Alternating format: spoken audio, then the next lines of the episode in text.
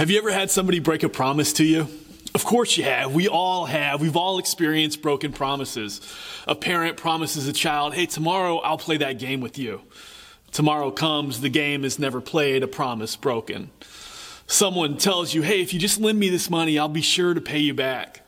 The money's never repaid, a promise broken. You tell a friend something confidential. They, they promise to you that they won't tell anybody else, but word gets out, you know how, a promise broken. A child makes a deal with their parents. Hey, if you just let me do this activity, then tomorrow I'll clean my room. The room's still a mess. A promise broken. So we've all experienced broken promises. In a culture like this, promises are broken all the time. Courtroom dockets are full of breached contracts, broken promises. And in a world like this, hope can fade. But this morning, as we start this new Christmas time series, we're going to focus on a promise kept. Uh, the birth of this promised child, a child of hope. This morning, as we're starting this exciting series, we're, we're, we're kind of jumping in and looking at a child of laughter and how this child of laughter that stretched back almost all the way to the beginning of time, how he would foreshadow a coming child of hope. So, to understand the backstory of this child of laughter, we need to go back almost to the beginning. Okay, so in Genesis 1 1, in the opening of the Bible, we see that God created the heavens and the earth, and it is good. In the first 11 chapters of Genesis, God gives us this history of, of creation and then humanity's fall due to sin and the flood that took place and the Tower of Babel and the building of these nations. And we get this brief history of a large, large number of people. However, soon after the flood, man again forgets God and drifts into idolatry. But before knowledge of the Lord would just completely disappear from the earth, God stepped in again and he calls out a man by the name of Abram, later called Abraham. And in his sovereign grace, he separated Abram from his family that was living in the Ur of, of the Chaldeans, just this family of idolatry idolatry because this was to be a new beginning. In order to carry out God's ultimate plan of redemption through his promised son, Jesus Christ, he would begin by building this nation through this man named Abraham. As he began his plan, God, in a sense, he kind of set aside all the other nations of the earth and he began to build one particular nation a nation that would begin with Abraham. God pulled Abraham away, in a sense, from just everybody else, and he began to focus on him and to build this nation. And he made Abraham a promise. It seemed like the most outrageous of promises. God promised Abraham land, he promised Abraham that he would have a son, and he promised Abraham that through this nation that he would build, through his lineage, through his family tree, that then all the other nations of the world would be blessed. I mean, this promise seemed so outrageous. But we see right from the beginning that the Bible is telling us this story about how God is going to redeem the world so that he will ultimately be seen as all in all and that he will get the glory. I mean, this is the overarching story of the Bible. And we see it right from the beginning in Genesis. For that to happen, however, redemption is critical. And so God's promise uh, to really set the stage for this would be for Abraham and his wife Sarah to have a son this seemed impossible. So this was a child of promise because Abraham and Sarah, they were already old. Abraham was 75 when he got the news that he had to be pulled out from the land of the Chaldeans. And Abraham and Sarah, they didn't come from some long line of faith. They came from a line of idolatrous people. And so when God shows up in Genesis chapter 12 and he makes these promises to Abraham and he tells Abraham to leave the land of his fathers at 75 years old, Well, Abraham and Sarah, they did. They, they, acted in obedience. It wasn't perfect obedience. Abraham drug his nephew Lot along, but they went. There was this faithfulness here. And after a long while, full of ups and downs, Abraham, he held on to those promises of God. And in Genesis 15, he asked God, God, God, you've made all these promises. But what have you done for me? Where is my son? he's still childless. And God, he reaffirms his promise. He takes Abraham outside and he says, Hey, Abraham, I want you to look up at the night sky. You see all those stars in the sky? One day your descendants will look just like that. They will be just as abundant. But Sarah, she's well past childbearing years at this point. She knows that this must be a promise broken. And so, desperate for her husband to have a son, desperate for this promise in some way to be kept, Sarah takes matters into her own hands. She sets Abraham up with her servant Hagar, and nine months later, Ishmael is born. But Ishmael was not the child of promise. He was not this child of laughter. He was a child of desperation. But even with this desperate act of disobedience, God was not going to be done with Abraham. He was not going to be done with Sarah. In Genesis 17, again, God spoke to Abraham when he was 99 years old and told him that his wife Sarah was going to give birth to that promised son. Abraham, he could barely contain himself. The Bible says that he actually fell to the floor laughing. He knew this was just outrageous. This could never possibly happen. And then in chapter 18, God again tells Abraham, hey, just a year from now, your wife Sarah is going to give birth to a son. Sarah was 90 years old at that point, and Sarah, she is eavesdropping on this conversation, standing just outside the tent. And she has the same reaction that Abraham ha- had. She fell to the ground just laughing. She couldn't contain herself. She says, I am worn out and Abraham is old. How am I possibly going to give birth to a son? You see, Abraham and Sarah, they had lived long enough to know that good intentions sometimes result in broken promises. And they figured this must be the case with God as well because they knew one thing they're far too old to be having kids now. Hope was lost, this was another broken promise. Or was it? Because you see, we get to Genesis chapter 21, and that's where we're going to pick up the story. And in Genesis 21, we see how this child of laughter, this child of promise, would foreshadow a child of hope. Let's dig in. Genesis 21, 1 through 7.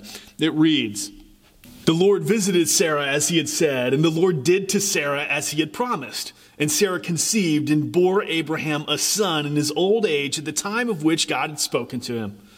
Abraham called the name of his son, who was born to him, whom Sarah bore him, Isaac. And Abraham circumcised his son Isaac when he was eight days old, as God commanded him. Abraham was a hundred years old when his son Isaac was born to him, and Sarah said, God has made laughter for me. Everyone who hears will laugh over me. And she said, Who would have said to Abraham that Sarah would nurse children? Yet I have borne him a son in his old age. Unbelievably, this promised child is born.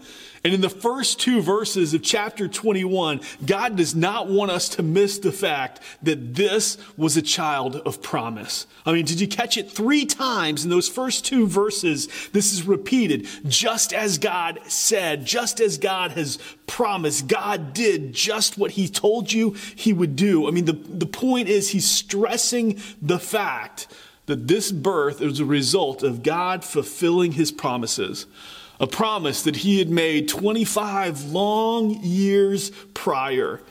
And after everyone had given up, after everyone had thought surely this would be a broken promise, a laughable promise, God comes through. He keeps his word. You see, as people, we, we view events from a limited perspective.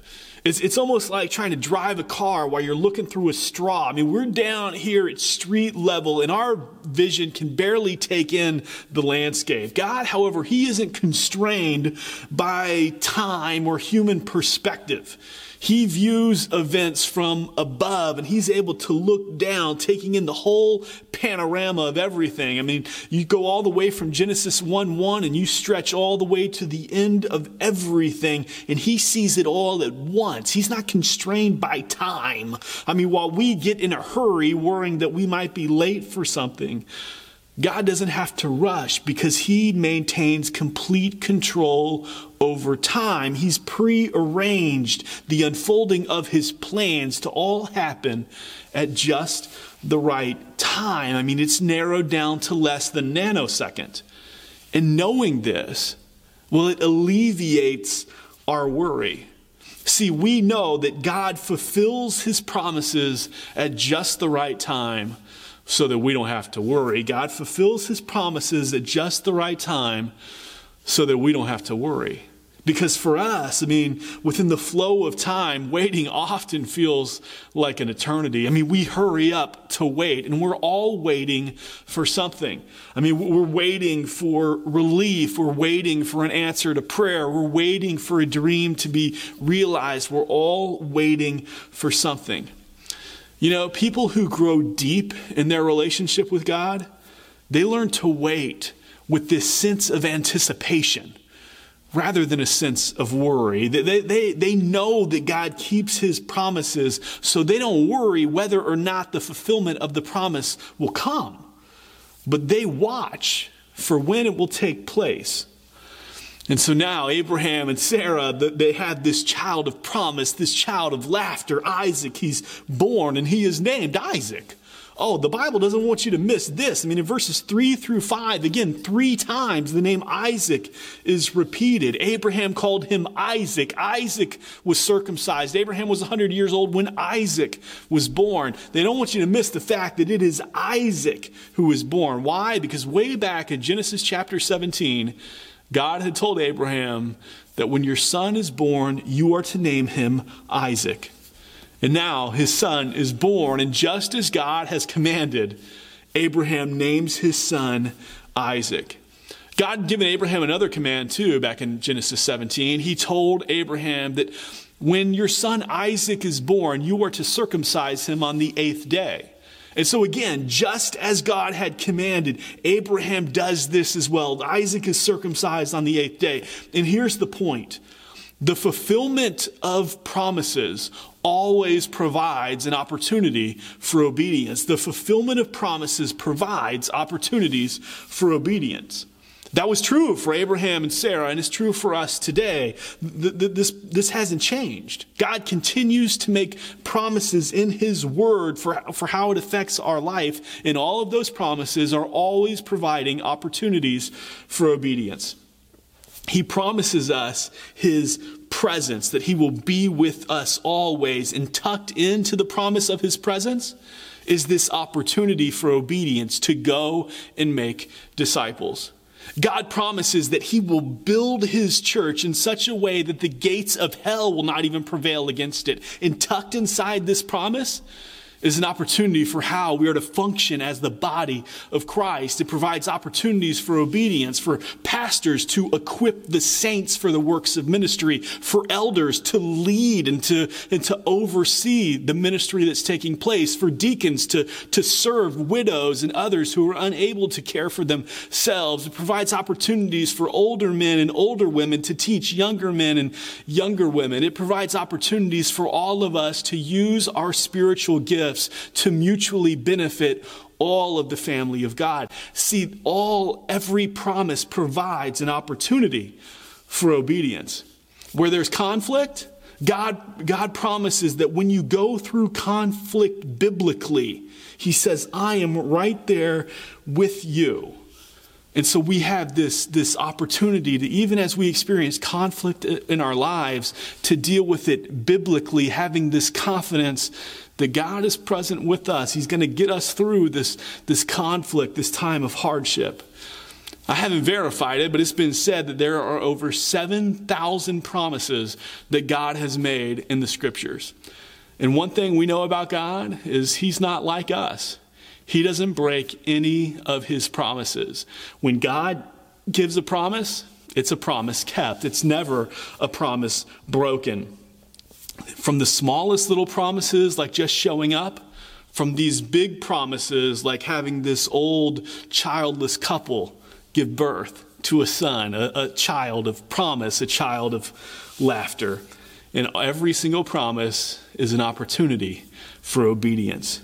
Abraham and Sarah, they jump on the opportunity. They do just what God had commanded. They name their boy Isaac. They have him circumcised on the eighth day. They follow through. And then, well, then it's time to rejoice. You see that in verses six and seven. This, this old couple, they're rejoicing in the fulfillment of God's promises. I mean, Sarah says, God, you've made me to laugh, and everybody who hears this will be laughing.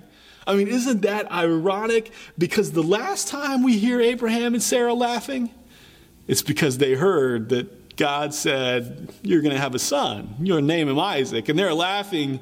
They're laughing a cynic's laugh, a laugh of disbelief, because they know this cannot possibly happen. They thought the promise of God was some kind of a joke. And now they're laughing again. But this time it's a different kind of laugh. It's a laugh that's full of joy because their hearts are full. This son has been born to them. And they would keep laughing because that name, Isaac, it means child of laughter. And the irony here just continues to drip off the page because the name Abram, well, it means exalted father, and the name Abraham means father of a multitude. And so you can imagine that every time prior, when Abraham would have introduced himself and, hello, my name is Abram, exalted father, well, he's the father of no one. And then by the time he finally has a son, it's Ishmael. And this father of multitude has one son, and it's not even from his wife. I mean, every time that Sarah would have said, This is my husband, every time that Abraham would have introduced himself, it probably would have elicited some kind of a chuckle. Because this was no father. This was no father of a multitude. This was his name was almost some kind of a cruel joke. But now Isaac is born, this child of laughter and the laughter that he would have brought into that house after so many years, painful years of waiting. Some of you know what that waiting can be like this desperate longing to have children, and for whatever reason, just not being able to. Uh, but others of you, you, you know that after long years of waiting, then a child comes, and the joy that, that comes, the jubilation that then invades the house, because after the long wait, after all those tears, after all that pain, after so much heartbreak, well, then it gets replaced by oohs and ahs and laughter over a little one who will smile, who will play peekaboo with you, a, a, little baby whose smallest gestures, whose tiniest sounds, well, they cause us to laugh. Babies tend to make us laugh, they give us laughs full of joy. That's what happens here. Abraham and Sarah in their old age, they're laughing. They're laughing a laugh of joy, and everyone who hears about it, well, they'll be laughing laughs of joy as well. You understand the fulfillment of God's promises? It prompts great rejoicing. And it still does today with each of God's promises. It always prompts such great rejoicing. God promises that when we come to him that he'll provide rest for our souls. We're able to lay the burdens of life just down at his feet. He provides rest. We're able to rejoice. We're able to laugh again.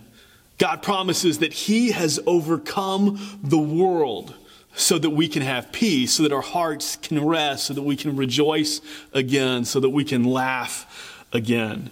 God promises that His power is made perfect in our weakness so that we can rely, d- delight in our weaknesses, so that we can laugh again, rejoice again, knowing that He is strong even when we are weak. God promises that He hears our prayers, that we can come to Him in every situation and present it all to Him so that no matter what is going on in life, we can trust that God is a faithful God who hears, who listens, and can do something about it. And then we have peace. We're able to laugh again, rejoice again. The anxiety, the worry is removed. See, the fulfillment of God's promises, it prompts great rejoicing. You see it time after time after time with every promise of God, how we rejoice when these promises are fulfilled. If you need to laugh again, if you need to rejoice again, if your heart is just weary because of the brokenness of this world, search God's promises. Look through the scriptures, highlight promise after promise after promise, and then just rest in His truth. Live this reality, and you'll be able to laugh again. You'll be able to rejoice again. It doesn't mean your circumstances will necessarily change right away, it's just your perspective that changes. I mean, you remember Abraham and Sarah, right? The promise is made, but for 25 long, hard years, the promise is not fulfilled. And they're still living with this pain. And, and sometimes they take matters into their own hands. They don't handle it all that well. They're still dealing with the anxiety and the burdens of life. See, present circumstances sometimes they cloud this larger reality, but we live in a different time period than those wandering nomads. We have the benefit of looking back across the span of history and seeing a God who makes promises to couples like Abraham and Sarah, and seeing a God who makes promises to his people, to his church. We have the benefit of seeing a God who makes promise after promise and keeps promise after promise, that there is never a promise broken so that even in the storms of life, we can walk in the reality of His Word and we can trust that His promises are good and true, and we can rejoice. God's promises, they lead to great rejoicing. This child of laughter, he reminds us of that, doesn't he? Isaac is born, his parents are laughing, the community is laughing. It's a good laugh, it's, a laugh of joy. But you remember, God had made some other promises to Abram, God had told Abraham that, hey, you're also going to have this land. And also, through this family line of yours, through your lineage, through this nation that I am building up from you, all other nations will be blessed. So, with still these other promises to be fulfilled, in the thread of that last promise that all nations will be blessed through his lineage, well, that promise actually stretches all the way back to Genesis chapter 3, verse 15. And in Genesis 3:15, you had the fall of humanity due to her sin, and then God speaks up and says, through the offspring of a woman, Satan's head will be crushed. Sin will be eradicated permanently forever. And so by the time Abraham and Sarah come on the scene, that promise was all but forgotten. Little did they know that this child of hope that was talked about even back in Genesis 3 would come from their line. Little, little did they know that this child of laughter who was just born would foreshadow this coming child of hope. So the whole story, the whole birth story of Isaac, it actually anticipates and causes us to anticipate the birth of this child of hope, the birth of Jesus. I mean, think about this with me for a little bit. The birth of Isaac was this supernatural conception in this old barren woman. And then his birth involves this miracle. And you think about the birth of Jesus, it was by a supernatural conception in this virgin woman, and his birth involved a miracle.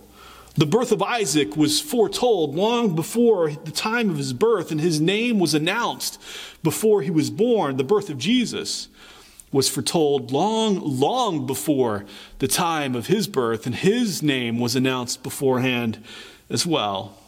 Abraham was confused when God promised him a son in his old age and that his old barren wife Sarah would give him this son.